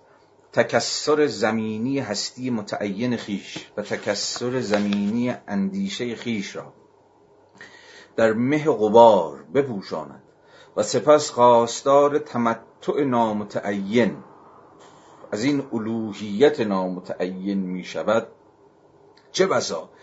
به هر کجا که این را بیابد چشم بگرداند. چنین کسی با آسانی وسیله هم برای زبان به تحسین خیش گشودن و در نتیجه برای باد به قبقب انداختن خواهد یافت. فلسفه اما باید از اینکه بخواهد بهجت آمیز یا تحذیب آمیز باشد حذر کند باز اینجا داره راهش رو اکیدن از رومانتیک ها جدا می‌کنه. از عرفان بازها جدا می‌کنه. از دینگراها جدا می‌کنه. هگل. با وای میسه روی فلسفه. چی داره میگه؟ روشن دیگه. چه چیز برازنده علمه نه اینکه نه اینکه برای حصول به حقیقت مطلق یا هر چیزی شبیه به این خودش رو بیاندازه در دام هر آن چیزی که وعده حقیقت بهش میده. از این حیث علم سختگیره. علم درسته که به دنبال علم باز به معنای هگلی کلمه نه لزوما به معنای ساینسی که ما امروز در نتیجه غلبه روح پوزیتیویزم بر علم می‌فهمیم. علم به مسابه دانش مطلق یا اگر مایلید به مسابه شناخت متقن. منظور هگل. میگه ببین علم دنبال این ادابازی ها نیست. علم به معنای مدرن کلمش علمی که دیگه اون شیفت پارادایمی که در پاراگراف قبلی در پارت پیش بر سرش سخن گفتیم اون علم در واقع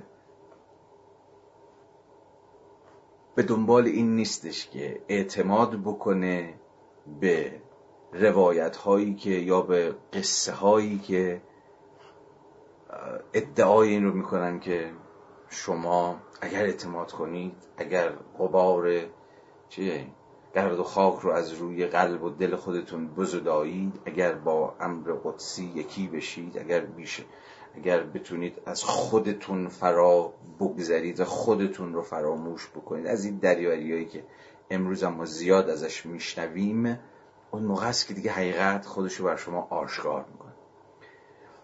خب هگل با هر شکلی که چنین ادابازی هایی داشته باشه خب مرزبندی بسیار اکید داره میگه ببین حقیقت فقط به اتکای یک تفکر مفهومی سرد و آرام ممکنه که خودش رو بر شما آشکار کنه. نه از جنس همین بهجت و قلیان دل و وجد عارفانه و شهود قلبی و تجربه امر مقدس و هیچ کدوم از اینها هیچ کدوم از اینها به دلایلی که هفته پیش هم صحبت کردیم و باز هم در ادامه صحبت خواهیم کرد هیچ کدوم از اینها نمی‌تونن بوی از حقیقت برده باشه در بهترین حالت در بهترین حالت یه سری تجربه شخصی هم. اوکی. تجربه شخصی هم. و مطلقا نه انتقال پذیرن نمیشه رجبشون حرف زد نمیشه رجب صحت و سقمشون سخنی گفت نه رجب صدق و کذبشون بررسی کرد نه اونها رو به تیغ نقد سپرد. هیچ کدوم از اینها نیستن. باز همون داستان سولیپسیزمی که پارت اول راجبش صحبت کردم. اینکه حقیقت بر شما حقیقت خودش رو کوبونده به شما یا شما فکر می‌کنید که مثلا از مجاری شهود قلبی یا هر چیزی از این دست دیگه این قصه مثل ها حالا روایت های معاصرش هم خودتون بگردید تو ذهنتون پیدا بکنید دیگه. توی بازار دین و عرفان و اینجور چیزا فت و فراون و حتی فلسفه و حتی فلسفه و ببیشه تو ایران ما زیاد هست دیگه. حالا شاخهای شاید از فلسفه اسلامی شاخهای از فلسفه های نزدیکی به عرفان اما اقسام سنت گرایی اینا هنوز همینن دیگه. اینا هنوز هم که هنوزه به تعبیری همینن هفته پیش یادتونه که من یه فرازی از طالب زاده هم خوندم از اون کتاب نمی‌دونم چی که هگل با فیلسوفان اسلامی خونده بود. حتی می‌خواستم نشون بدم توی به یک معنای هگلی ترین فیلسوف دانشگاهی مثلا ایران که همین آقای طالب زادم باشه در نهایت هگل نابسنده است در نهایت پروژه هگل شکست می‌خوره چون هگل می‌خواد به مفهوم وفادار بمونه. و نمی‌خواد به چیزی بیش از مفهوم فکر بکنه. در صورتی که خود مثلا ایشون هم مثلا امثال طالب زاده و اینها توی بالا ورژن خودمون در ایران دارم میگم. فکر می‌کنن که حقیقت خودش رو در قالب مفهوم آشکار نخواهد کرد. همیشه نیاز به یه چیز شهودی تر حسانی تر درونی تر و اینجور چیزا هست. ولی برای هگل هر شکلی از درون بودگی حقیقت مشکوکه. حقیقت نمی‌تونه چیز درونی باشه که من در درونم دارم تجربه می‌کنم. یا در خلوت من بر من خودش رو آشکار و حرزه می‌کنه. این میشه دکون به این دلیل ساده که اصلا هیچی نمیشه روش گفت. تجربه شخصیه دیگه. همین ممکنه شتیات بتونید روش بگید سری هزیان ممکنه روش بتونید بگید ولی سخن محصلی از ازش در نمیاد. یا مثلا چه می‌دونم؟ چون کل کارهای مثلا سید حسین نصر رو ببینید. به عنوان شاخ فلسفه در واقع سنتگرا در ایران. همه قصهش چیه؟ حالا به زبان هگلی بخوایم بگیم همه قصهش اینه که آقا این مدرنیته ما رو از همون چیز جدا کرد دیگه. از همون جاده های نورانی که در آسمان راه و چاه رو به ما نشون می‌دادن این این پیوند ما رو باهاش قطع کرد. در واقع امر قدسی رو انداخت بیرون از زندگی ما.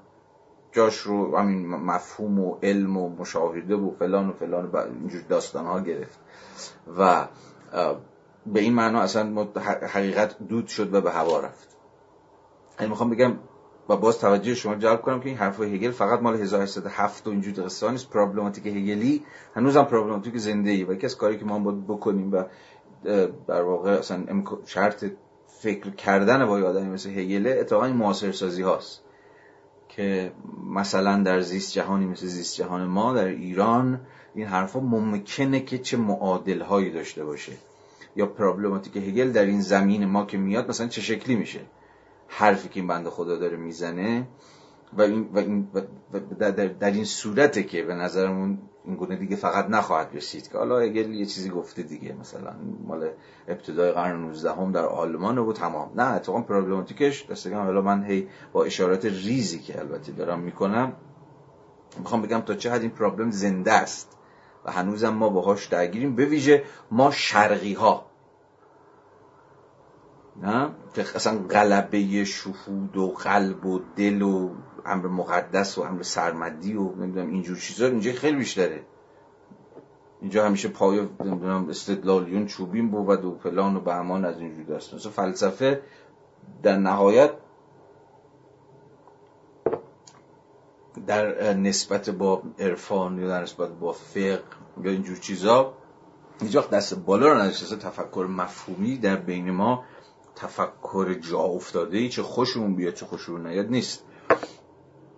حالا نمی‌خوام بیشتر از این سرتون درد بیارم با این قصه ولی به حال توجهتون می‌خوام جلب کنم که تا چه پای بحث های هگل رو می‌توان از مجرای قسم معادل سازی در نسبت با وضعیت تاریخی خودمون نیز باز صورت بندی کرد و با هگل مثل با حرف مواضع هگل یا هر فیلسوف دیگه ای. مثل خیلی برخورد موزهی نداشت. من اصلا مایل نیستم که حین خواندن. حالا هیچ متنی فکر کنیم که خب یه متنیه که مثلا یک حاله مقدس موزوار مثلا برش حاکمه. خب شما به موزه هم که میری بعضا حیرت می‌کنید دیگه. خیلی هم با احترام و با فاصله و با اینها مواجه میشید. ولی امری که تو موزه در نهایت امر مرده است. هر چقدر که حاله بزرگی شکوه برش حاکم باشه. و در نهایت امری که در موزه است امری که مرده. و فقط میشه با یه فاصله مطمئنی که یه ذره برتن تو بوق می‌زنه بهش نگاه کرد. و مشاهده کرد. ولی من فکر نمی کنم که کسی مثل هگل یا هر فیلسوف دیگری یک فیگور موزهیه اصلا. اتفاقا وظیفه تفکر به یک نوعی هی ری اکتیویت کردنه.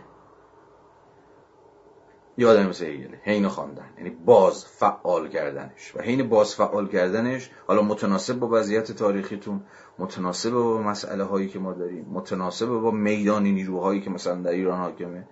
یادم مثل هیگل مدام چهره عوض می‌کنه. و منی که در ایران سال 1400 نشستم نمی‌تونم. مثلا حق اینو ندارم. که مثلا مثل چه می‌دونم ژان هیپولیت در 1960 در فرانسه اگه بفهمم مثلا نه ممکنه. دوزه ممکنم باشه خیلی چیز برای خیلی تو بدی. یا مثلا مثل چه می‌دونم پیپین بفهممش یا پینکارد بفهممش همین هگل مگلی های متأخر. خب این بحث هم خیلی شده. که مثلا هگل فرانسوی هگل آمریکایی هگل ف... یعنی مختصات های فرهنگی و سیاسی چقدر هگل خودشون کانت خودشون حتی مارکس خودشون رو می‌سازن. این بومی سازی نیست این هیچ ربطی به تز بومی سازی نداره. بلکه ناظر بر باز چنان که گفتم باز فعال سازی یک متن درون یک لحظه تاریخی خاص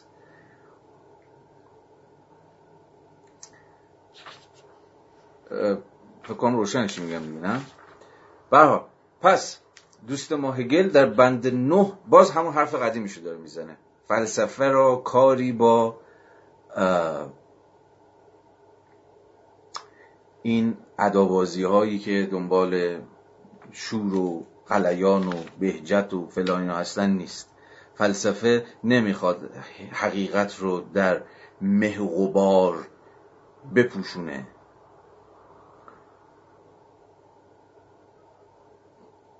و غیره و غیره که دیگه روشنه که داستان از چه قراره. خب بریم بند دهم. اینم من یه نفس بخونم بند نسبتا طولانی است. یه ذره اینو با دقت همراهی بکنید. بند چیزی نیست بند پیچیده ای نیست. همون خط رو داره میره جلو و ضربه نهایی رو داره به رومانتیکا می‌زنه. این قناعت که از علم رویگردان است نیز نباید مدعی شود که این قسم وجد روحانی و سودازدگی چیزی برتر از علم است. این سخن پیامبرانه اینجا سخن پیامبرانه دست دست میندازه. این ادعای پیامبری یه جوری دارم می‌کنم حقیقت می‌خوای بیا پیش ما. حقیقت می‌خوای مثلا با این حقیقت بر همگان که آشکار نمیشه که. بر ما آشکار میشه. بر ما برگزیده ها که یه ارتباط هایی داریم. در این عصر بی ارتباطی ما دوباره تونستیم اتصالات رو برقرار بکنیم. یارو حالا ربطی هم ربط مستقیمی نداره ولی غیر مستقیم ربط داره. چیز میدم حالا مزه خنده. این بنده خدا محمد طاهری رو می‌دیدم این عرفان حلقه و اینها. که ازش مثل که یه دی از این طرفدارش شاکی شده بودن که آقا وصل نمیشیم و فلان اینا. یه ویدیو پر کرده بود که ما درست کردیم. اتصالات نمی‌دونم به چی اینا وصل میشن؟ به کیهانه به چی چیه چی چی؟ موجودات چی؟ ارگانیک؟ دریوریایی که میگم من نمی‌دونم چیه. که آره اتصالات قطع بود. ما دوباره اتصالات برقرار کردیم. حالا دوباره دوستان تلاش بکنن. ان کانکت میشن. ببینید بازم داستان سر همینه دیگه. سر کانکت شدنه. آقا حقیقت و حقیقت بود کانکت چی؟ این کانکت شدن هم باید بیه توی جمعی توی فرقه توی گروهی. یه تو پولی هم حالا تو این دور زمان هم یه پولی هم بسولفی و حالا ما ارتباطات رو وصل می‌کنیم. از این منظره اگر هگلی نگاه بکنید خب داستان سر اینی که اینها این سخن پیامبرانه که حقیقت رو در چنگ و در انحصار گروه خودمون و فرقه خودمون و حلقه خودمون و نمی‌دونم گروه خودمون و اینجور چیزها می‌دونه و با یه جور مناسک و ادابازی و فلان و فلان می‌خواد حقیقت رو به شما بفروشه یا غالب بکنه یا سفره دلتون رو یا چون چاکراهتون رو براتون وا بکنه که حقیقت بزنه خود شما رو دو نصفه بکنه اینا همش بازی هایی است که فلسفه در این جدیتش باید به دیده تنز بهش نگاه بکنه و البته عبور کنه ازش دیگه. حالا این سخن پیامبرانه بر این گمان است که درست در نقطه میانی یا کانون و جرفا میماند. بر تعین مندی بر حرس به وچی حالا حرس و پانوشتش ببینید. به معنای حد و مرز است در یونان باستان در مورد حد و مرز زمین ها یا املاک افراد به کار می‌رفت. خروس پس در اینجا در واقع استعاری برای خود مفهوم دترمینیشن تعین که خیلی مفهوم محوری در اندیشه هگلی.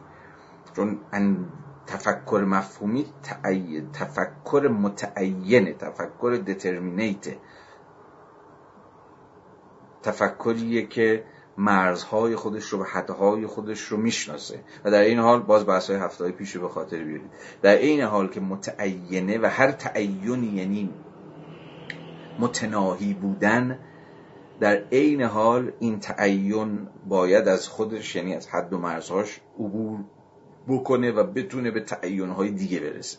یعنی بتونه با خودش دیگر بشه.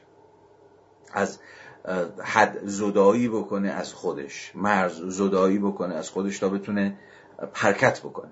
تعین مندی که هگل ازش دفاع می‌کنه به معنای صلبش نباید فهمیده بشه. چون می‌تونید بگید آقا تعین یعنی که شما یه حدایی دارید این حدها هم شما رو گرفتن و میگن آقا وایسا جلوترم نرو و فلان. ولی نه داستان هگل رو باید به خاطر بیاریم. که هر تعینی از مجرای با خود دیگر شدن که در ادامه خواهیم دید که چگونه با خود دیگر میشه یعنی دیگری رو از درون خودش میزاید از حدهای خودش گام به گام یادتون باشه سرد و آهسته از خودش گام به گام فراتر میره و حرکت می‌کنه. ما با حرکت در عین تعین سرکار داریم در اندیشه هگل. ولی باز دستی که داره اونا رو میندازه میگه اینا اصلا به هیچ تعینی نمی‌خوان. به اندیشه متعین نمی‌خوان تن بدن. چون دنبال چیان امر نامشروط امر نامتناهی امر ازلی امر ابدی امر سرمدی. برای همین تفکر مفهومی متعین و مشخص برای این جریان ها عین سمه. اگه بهش بگی حالا به زبان ذره ساده اگه بگی مشخص حرف بزن. دقیقا حرف ببینیم چی میگی کجا وایسادی چی میگی چی نمیگی چقدر این حرفاتو میشه مثلا بر از مجرای جور رویکرد critical و انتقادی ارزیابی کرد صحت سقمشو میشه سنجید این, این گرایش چون جایی وای نستادن چون نمی‌خوان جایی وایسن به این معنا نمی‌خوان متعین باشن نمی‌خوان مشخص باشن چون حقیقتشون در گروه حقیقتشون در گروه همین شیطون بازیاشونه که هر لحظه از هر شکلی از تعین خودشون رو جدا بکنن تا بتونن هر دریوری رو بگن. اینه که برای هگل در واقع سنجه است برای اثبات کذب و دروغ این جریان جریان که هیچ تعیینی نداره هیچ مشخص وای نستده. با این معنا تن به هیچ گفت نه تن به گفتگوی میده نه تن به نقدی میده نه تن به ارزیابی میده چون متعین نیست. چون زمین زیر پاش اصلا معلوم نیست کجاست. واسه همینه که میگه بر تعین مندی بر خرس به وچی تحقیرآمیز مینگرد و آمدانه از مفهوم و ضرورت. تو گویی از باستاب یا تعمل همون رفلکشنی که صرفا در تناهی خانه دارد دوری میگزیند. بسیار فراز درخشانی است. جریان این این سخن پیامبرانه که همین نماینده هاشو گفتم خودتونم می‌تونید براش با اقسام معادلیابی ها رو پیدا بکنید. به تعین مندی و چه تحقیرآمیز مینگره. عامدانه از مفهوم و ضرورت فرار می‌کنه و در واقع از خود reflection تأمل و در واقع از self reflection خود تأملی یا خود اندیشی یا خود را مدام به اتکای تجارب خود بازبینی کردن. این مدام شونه خالی می‌کنه. این مدام فرار می‌کنه. از که همین است که جای سفتی وای نمیسته چون بنیاد اندیشه مدرن این self reflection این خود اندیشیه. این خود رو نقد کردن و اگر نبود این self reflection و این قدرت این و این مستلزم چیه؟ اینکه شما خودت رو به ابژه خودت تبدیل کنی. یعنی اینکه شما همزمان سوژه و ابژه باشی. سوژه اندیشه ورزی که حالا به خودش تجارب خودش به آنچه که هست به آنچه که کرده به آنچه که نکرده. و همه اینها رو به موضوع به ابژه خودش تبدیل کنه یعنی سوژه‌ای که خودش ابژه خودشه. این میشه self reflection خود اندیشی. این بنیاد تفکر مدرنه که با کانت آغاز میشه و به نوعی با هگل به اوج خودش می‌رسه. کل پدیدارشناسی روح چیه؟ self reflection روح به خودش. به زندگیش به تجربهاش میگه کجا رفته چی کارا کرده چه ادعاهایی کرده کجاها منزل گزیده چقدر کامیاب بوده چقدر شکست خورده چقدر گند زده. یعنی کل تاریخ. یعنی کل تاریخ به, به این معنا که همون کل تاریخ روحه به موضوع تأمل تبدیل شه. و این باز مستلزم جور شجاعته شما توی با خودت مواجه بشی. حالا حتی شما تو در سطح فردی هم می‌تونید بفهمید. یعنی یک جور personality که جور شخصیتی که بنیادش این self reflection ه و این معنا دست از سر خودش بر نمیداره. فکر نمی‌کنه به همین حقیقت برش عرضه شده. از ما بهترون مثلا از ما بهترونه نظر کرده است توی حقیقت خونه داره یا به یه جایی وصله یا چه می‌دونم حقیقت تو مشتشه و به این معنا دیگه خودش رو از دست داده چون غرق در حقیقت شده. به این معنا قدرت مواجهه با خود رو نداره. نمی‌تونه به خودش از بیرون بنگره. و به این معنا نمی‌تونه خودش رو ابژه کنه. نمی‌تونه خودش رو objectify کنه. بسیار مهمه بسیار مهم. برای احمق نبودن. یعنی تنها ابزاری که ما ابزار کردن شاید خوبی نیست. تنها ایستاری که ما برای احمق نبودن داریم self reflection یعنی این self reflection رو این خود اندیشی رو ما ازش محروم باشیم که تاریخا محروم بودیم.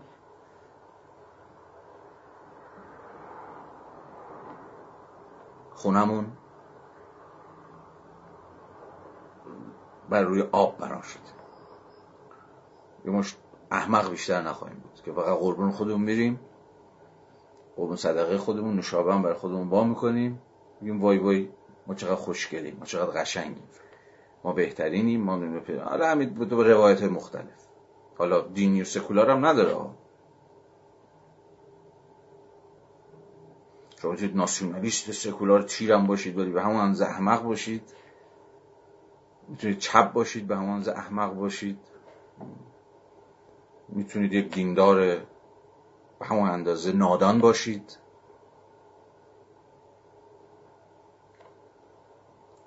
آره دیگه به این من اما همانطور که نوعی وسعت توهی داریم نوعی جرفای توهی هم داریم. همانطور که نوعی امتداد جوهر داریم که خودش را در تکسر متناهی منتشر می کند بدون آنکه نیرویی برای متحد نگه داشتن این تکسر داشته باشد نوعی اشتداد بی درون مایه هم داریم که به منزله نیروی ناب که خودش را بدون گستردگی حفظ می کند همان سطحیت است. اینجا. بزرگی نیروی روح صرفا به بزرگی تجلی این نیروست اکسپریژن این نیروست میگه روح بزرگی نیروح بزرگیش به اینه که تا بتونه به بزرگی اکسپریژنشه که بتونه چقدر خودش رو بیان کنه. و چجوری روح می‌تونه خودش رو اکسپرس کنه خودش رو متجلی کنه خودش رو بیان بکنه؟ تا جایی که شجاعت این رو داشته باشه که تجربه کنه. که از خودش بیاد بیرون. به اتکای این که فکر کنه با حقیقت یکی شده گرفتار سلویت نشه. فکر نکنه که تو خونشه فکر نکنه که رسیده فکر نکنه که اینجا اندشه اینجا دیگه آخرشه دیگه رسیدم. و در خود فرو بسته و در خود ماندگار در تسلب خودش گیر بکنه و بپوسه و بگنده. تا این شجاعت رو داشته باشه که بتونه خودش بیاد بیرون. خودش رو ببینه خودش رو آشکار کنه. خودش رو به این معنا متجلی کنه. بزرگی نیروی روح. صرفا به بزرگی تجلی یا بیان این نیروست ژرفنای این روح صرفا تا جایی ژرف است. یه از اینا دل بدین.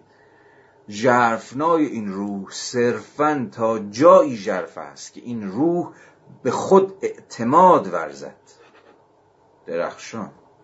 و خودش را در واگشایی خیش بگسترد و از کف بدهد.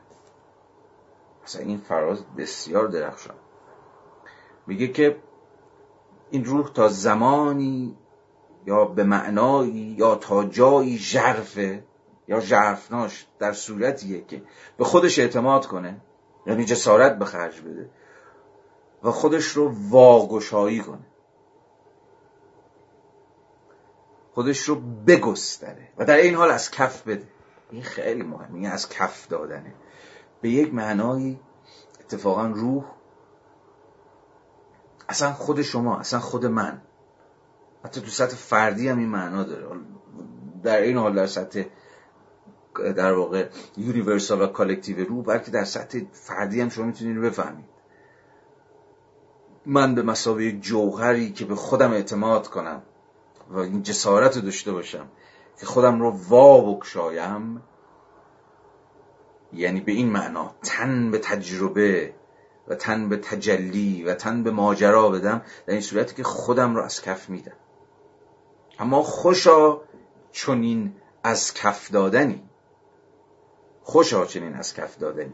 چون مسئله این نیست که شما یک خودی دارید یک سلفی دارید مثلا یک هسته سخت ثابت یا یک جوهری دارید که باید اینو سفت و سخت بچسبید و بگید آقا این هویت منه من اینم و چیز جزی نیستم و به کسی هم اجازه نمیدم که به این خدشه وارد کنه به این نفوذ کنه به این دست بزنه. نه اتفاقا همه قصه سر این, این, این, این خود باید از کف بره. یعنی چی؟ این خود باید واگشایی بشه. این خود بزرگ نمیشه این خود رشد نمی‌کنه این خود بالغ نمیشه این خود آدم نمیشه. اگر این شجاعت نداشته باشه که این این سلبیت خودش رو بشکنه به زبانی. جو جوهری باشه که در خودش فرو بسته باشه میگند. واقعا این جوهر فقط اگر به روی واگشایی و تجربه و ماجرا و سفر همون تعبیری که جلسات پیشم بارها به کار بردیم گشوده باشه است که ممکنه دوباره بتونه خودشو به دست بیاره. در اون صورت در اون صورت یک جوهر در خود فرو بسته یک خود متسلب یک هویتی که مرزاش رو سفت و سخت چسبیده و میگه من اینم من اینم من اینم و جز این نیستم و نمی‌خوام جز این باشم. کارش تمومه. حالا به زبان امروزی این یه قدم با فاشیست فاصله داره این یه قدم با انواع و اقسام خود مرکز پنداری فاصله داره. حالا به انواع و اقسام زبان ها میشه اینو بیان کرد. اما به معنای هگلی کلمه زندگی فقط اون جایی شروع به زندگی می‌کنه. که شما بتونید خود رو به این معنایی که من الان خدمتون ارز کردم تو از کف بدید. ادامه بدیم. یه بار دیگه. جرفنای این روح صرفا تا جایی جرفه است که این روح به خود اعتماد ورزد. خیلی مهمه. یعنی باید بتونید به خودتون اعتماد کنید. و این شجاعت می‌خواد دیگه و جسارت می‌خواد. چون کیه که این شجاعت رو داشته باشه که دیوارای دور بر خودش رو خراب بکنه اون خونه امن و امان خودش رو ترک بکنه و بیاد بیرون. شما به حدی از اعتماد به خود هم باید رسیده باشید دیگه. یه بار دیگه. جرفنای این روح صرفا تا جایی جرفه است که این روح به خود اعتماد ورزد و خودش را در واگشایی خیش بگسترد و اسکف بدهد.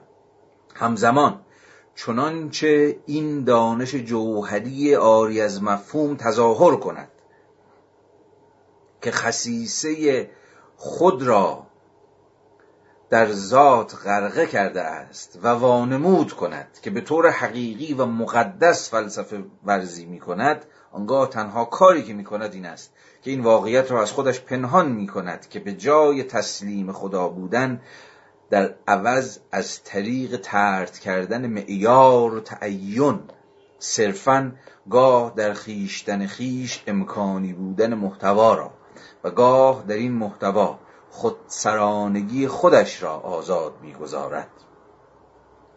بذارید اینجا رو توضیح بدم مهمه این فراز چون یه ذره مبهمه. ولی در این حال روشنه. مبهمه و در این حال روشنه. آره دیگه. باز اینجا باید بدونید که دشمن هگل در اینجا کیه. حالا دشمن اگر نه طرف خطاب هگل چیه موضوع باز دقیقا جریانهای عرفان مسلک و غیر و غیرن که میگه اینها تن به هیچ تعین و معیاری نمیدن. شناخت شناختشون یا اون چیزی که ادعا می‌کنن شناخته نه متعینه نه جای مشخصیه و نه تن به هیچ معیاری میدن تن به هیچ سنجی میدن. انگار حقیقت بودن رو صرفا باید باور کنید که این, این حقیقته. معیارش چیه؟ معیارش مشخص نیست. اینکه تو تو گروه مایی اگه تو گروه ما باشی تو حلقه ما باشی تو فرقه ما باشی تو دین ما باشی تو جمع ما باشی انگار این مثلا به خودی خود یا اگه پیشواید این باشه رهبرت این باشه فلانت این باشه لیدرت امامت هرچی این, این, این, این انگار که به خودی خود گویای اینه که حقیقت اینجاست. ما با حقیقت یکی هستیم. میگه اینها که از مجر در واقع این چیز از مجرای چی؟ طرد کردن معیار و تعین. صرفا گاه در خویشتن خویش امکانی بودن محتوا را و گاه در این محتوا خودسرانگی خودش را آزاد می‌گذارد. میگه اینها در واقع کاری که می‌کنند یعنی حالی که به خودشون میدن اینه که به یه جور arbitrariness مجال میدن. arbitrariness یعنی همین خودسرانگی دیگه. دل بخواهی بودن. که حقیقت می‌تونه کامل دل بخواه باشه. امکانی بودن محتوا یعنی contingency of the content. کانتنت چی؟ خود حقیقت. ضرورتی اینجا امکانی بودن در برابر ضروری بودن دیگه. در واقع و محتوا هر چیزی که شما در واقع به مسابه حقیقت ممکنه بتونید جاش بزنید. میگه این دیگه کانتینجنته دیگه امکانیه. یعنی هر کسی از راه برسه می‌تونه برای این حقیقت خودش یه محتوایی بتراشه یه چیزی بتپونه توش. بدون اینکه تن به هیچ تعین و معیار و سنجه و نقد و بحث و بررسی و هر چیز دیگه شبیه به این بده. بدون اینکه حقیقت تابع ضرورت باشه. تابع هیچ ضرورتی نیست. به این معناست که کانتینجنت امکانی هر چی می‌تونه باشه. چون می‌تونی هر ادعایی بکنید اینو به اون بچسبونید و اسمش هم بذارید حقیقت. اسمش هم بذارید حقیقی ترین حقیقت. و خودتون هم نماینده اونجا بزنید. ولی اگر میگه ببین با این بازی ها با این بازی هایی که در واقع می‌خواد مقدسانه فلسفه ورزی بکنه و اگه حالی قدسی هم دور خودش بکشه در واقع شما فقط خودسرانگی خودت رو آزاد می‌گذاری. آربیترینس رو. دل بخواهی بودن. خب دل بخواهی بودن که تن به هیچی که نمیده که. هر چی می‌شود گفت هر ادعایی می‌شود کرد هر دریوری می‌شود گفت یه مش بولشت رو سرهم کرد. و احتمالا هم یه طرفدار رو هواخواه سینه چاک هم پیدا کرد. و غیره و غیره. اینان از آنجا که خود را به قلیان بی غید و بند جوهر وامی نهند بر این گمانند که از طریق پوشاندن خداگاهی و کنار نهادن فهم نور چشم خداوندند. همانان که خدا در خواب به آنها حکمت عطا می کند از این رو آن چیزی هم که اینان بدین گونه در واقع در خواب می‌گیرند و میزایند مشتی رویاست. درخشان. درخشان. دیگه آخرین ضربه رو زد دیگه. با قدر کافی هم روشنه. که قصه چیه؟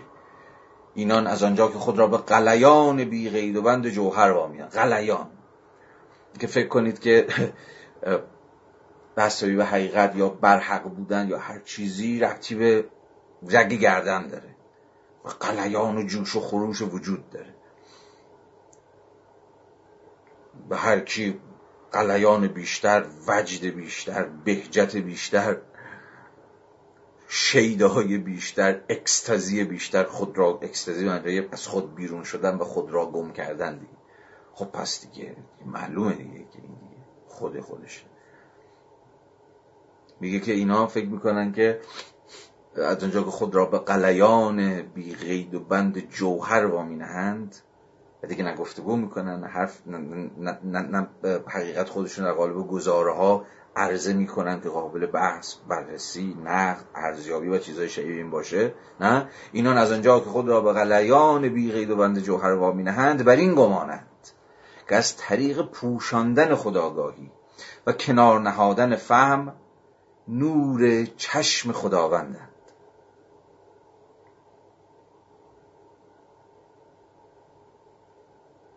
همانان که خدا در خواب به آنها حکمت عطا می کند زیاد خواب می بینند و حقیقت ظاهرا در خواب و خیال و رویا و اینها بر اونها آشکار میشه. از این رو آن چیزی هم که اینان بدین گونه در واقع در خواب می‌گیرند و میزایند مشتی رویاست راجع به رویاست این چیزی نمیشه گفت که. رویا رو میشه تعریف کرد. میشه به شکل قصه و روایت و دور همی اونجور چیزا گفت. و ممکن جالبم باشه محفل رو گرم بکنه بچه ها رو جمع بکنه دور کرسی. یه بازار و دکونی هم بسازه ولی خب دیگه رویاست. چون رویا رو که نمی‌تونی بگی درسته یا غلطه که؟ چیزی راجبش نمی‌تونی بگی.